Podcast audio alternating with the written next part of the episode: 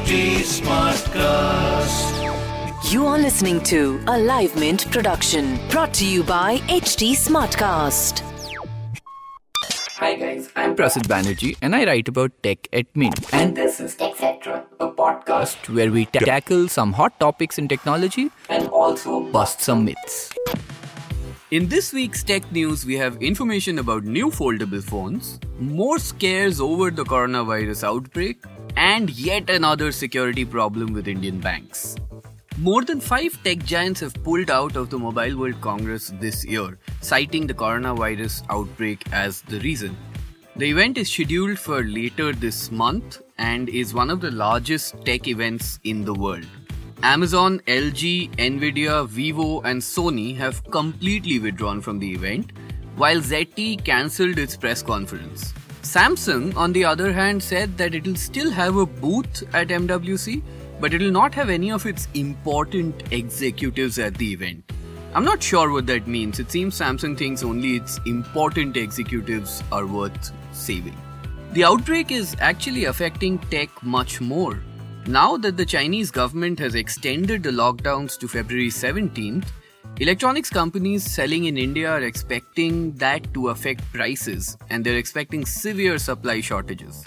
According to sources in the industry, it seems over 80% of components in the electronics space in India still come from China. In fact, over 99% of headphones that are priced above 500 rupees are made completely in China. So, in view of such shortages, companies here also expect that manufacturers will raise prices of components back in China, and as a result, they might have to increase prices of products here in India. We'll know more in the days to come, but yeah, if you see a product out of stock at the moment, expect that to remain out of stock for a while.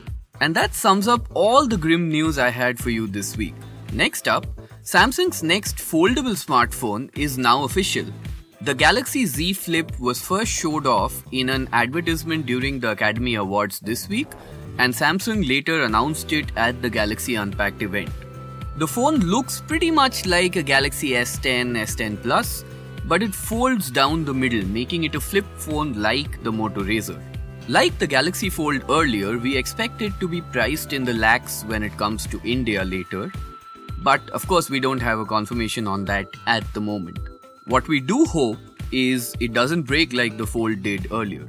Lastly, how can we have a week in tech without some security issues, right? And this week, that's Indian banks. A Singapore based company called Group IB has found a database of over 460,000 payment records on the dark web. According to Group IB, over 98% of these records belong to Indian banks and they hold data pertaining to debit cards, credit cards, and other payment cards. The data was being sold on a dark web website called Joker's Stash at $9 a piece. And as a result, the overall value of the database is estimated at $4.2 million. This is actually the second time Group IB has found a database like this, and they had reported the first one back in October last year.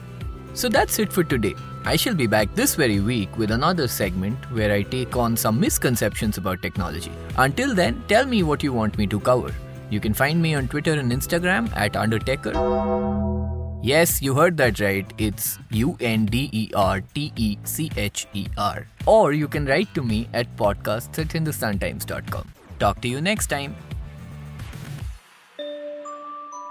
If you're an independent podcaster, self funded, self produced, you know you could use support. So come to the Independent Podcasters Meetup in Delhi, hosted by Sonolog on the 17th of February from 6 p.m. to 8 p.m. This is a great opportunity to meet each other, share tips and tricks, learn from each other, and grow your podcast so you can have even more success and reach. This was a Live Mint production brought to you by HT Smartcast. HT Smartcast.